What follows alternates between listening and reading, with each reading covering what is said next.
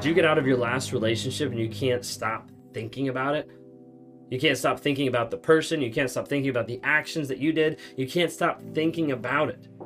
You see, a lot of times we'll run into rumination. We'll run into the mulling over time and time and time again about issues, about conversations, about people, about all different types of things. And it ends up kind of breeding this addiction. It ends up breeding a lot of times this trauma bond, this whole action that keeps a person addicted back to another person. Well, oftentimes we see this when someone is addicted to a narcissist. They're addicted to this other person. Maybe hope, maybe potential, maybe the possibility, maybe the maybe, all the different types of things they might be addicted to, or they might be addicted to the aspect of thinking about what they could have done better. So, we're going to touch on a couple things today about how a lot of times people ruminate because they fantasize and they ruminate because they beat themselves up. And a couple other tips and tricks that I want to be able to talk to you as we go through.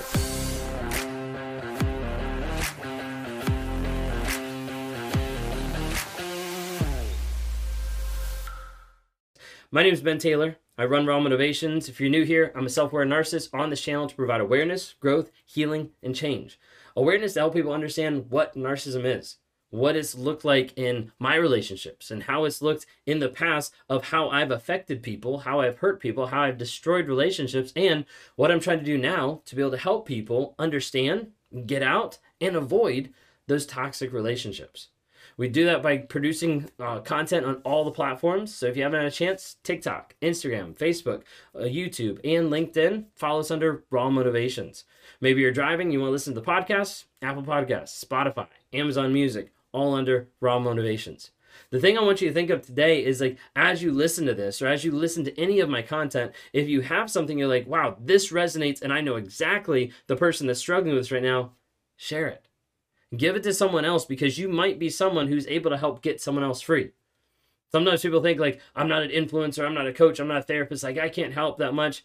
A lot of times you can help by letting other people know that what they're going through is actually toxic. A lot of times other people need help with support, with people that can actually help uphold them through the craziness and help them understand. It's one of the reasons why we built the NARC app. You can go to narcapp.com, it stands for Narcissistic Abuse Recovery Community community of like minded people to help you heal, grow, and change, to get advice, to log in on weekly lives that we do, to answer all your questions throughout the week, and to bring in monthly coaches to help you grow, heal, and change and develop far beyond of where you are today. So check that out. If you want to hear the wife's perspective, check out our new podcast, Trauma, Drama, and Life, on Apple uh, Podcasts. If you want to talk to me one on one or work through some coaching with the trauma bond, rumination, and working forward with boundaries, then go to rawmotivations.com, click on one on ones. We'd love to interact with you there. All right, so a lot of times we're talking about rumination, like thinking over everything that happened in the past, whether that's your actions, whether that's the person, whatever it might be. But it ends up being in your thoughts, in your mind, so much and so hard to be able to get rid of. I wanted to talk to you about two main aspects that people ruminate. The first one is the fantasy. Is people wanting to fantasize about the relationship, to look back and to think about what it used to be oftentimes this is the way that people start missing the person that they thought they fell in love with. The person that they thought was actually real. The problem is the person that you fell in love with was typically the person that was grooming you to be addicted to them, that was grooming you to think that you're their soulmate, that you're the only one for them, that you have so much connection, that you share the same insecurities, hopes, and dreams, everything like that. And oftentimes you're stuck thinking and reminiscing on that initial person that initial mask that the narcissist put up there. You see, what happens is people latch, latch on to the hope and the potential. Some of the core ingredients to the trauma bond. They latch onto the hope of maybe this person that I fell in love with, maybe they're actually real. Maybe I can find them again. Maybe I can get them back. Or you start hoping and thinking of the potential, and you start to miss the possibility of that person. You see, with the trauma bond, it's built off of cognitive dissonance. It's built off the idea that when you look at the past, you're like, wait a second, like they said they loved me, but they treated me awful. They said they cared about me, but they cheated on me. They they said they were honest, but they kept telling lies. Like which is actually true? And oftentimes, because of cognitive dissonance, it puts those two opposing thoughts in our head, and you're not sure which do I actually choose. Which is actually right, which is actually correct. Our minds want to take the hardest one, the traumatic one, and push it down and be like, hey, just believe the easy one. And it's easy to do because that's what the other person that we love is telling.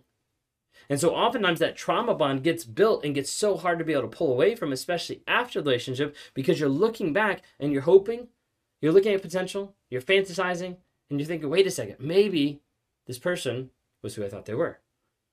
A lot of people miss the possibility. They miss the idea of maybe this person was the person that I fell in love with. Maybe this person could have been who I wanted them to be. Maybe they'll change. Maybe they'll be different. And it starts to think and come into your mind more and more and more. And the more you feed that thought, the more you feed the fantasy of that relationship, the more it keeps coming into your life. A lot of times people miss that possibility. They miss the fantasy of that last relationship. It'd be like putting an idealized idea of like this relationship was so good. When reality, was it? Reality, when you journal, when you write stuff down about the relationship, was it actually that good? You see, people normally look at the past and they see a mountain range far off. And as they look at the mountain range far off, there's ranges upon ranges upon ranges. And what you see from a distance it looks like it's just one giant mountain. It's just massive. But if you took a plane and you flew over a mountain range, you start to see that there's all these peaks. And these peaks symbolize the good moments in the relationship, the, the happy times, the connected times, the times of like, hey, we were really good together.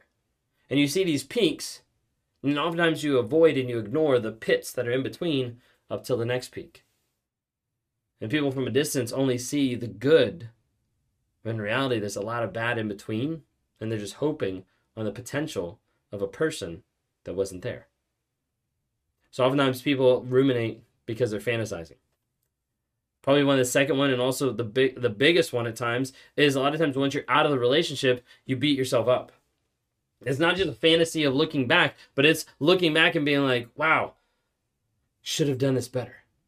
I could have done this better. Maybe I should have." And all these shoulda, woulda, coulda ideas come into your mind of like, "Wait a second, the relationship. Oh, like what did I do? I could have done this." One of the thoughts is, I could have loved better. Like maybe I just didn't give enough of myself. Maybe I just didn't show that love. Maybe I just didn't show up in the best way that I could have. Maybe I could have done this better. The problem is, a lot of times people think that and they think that love's going to change a narcissist. Well, love doesn't move a narcissist because they don't care about the love that you're giving. They just care about what they're getting, not the love. Sometimes people think, maybe it was me. You know, maybe I was the toxic one. Maybe the issue is actually me. Maybe it wasn't them because, like, when they go the next person, like, they seem perfect. Like, the next person says they're going to fix them. The next person has them in therapy. The next person's doing all the things, and they just have, like, the actual relationship or marriage that I wanted. So it's, it's got to be me, right? Like, it's got to be me.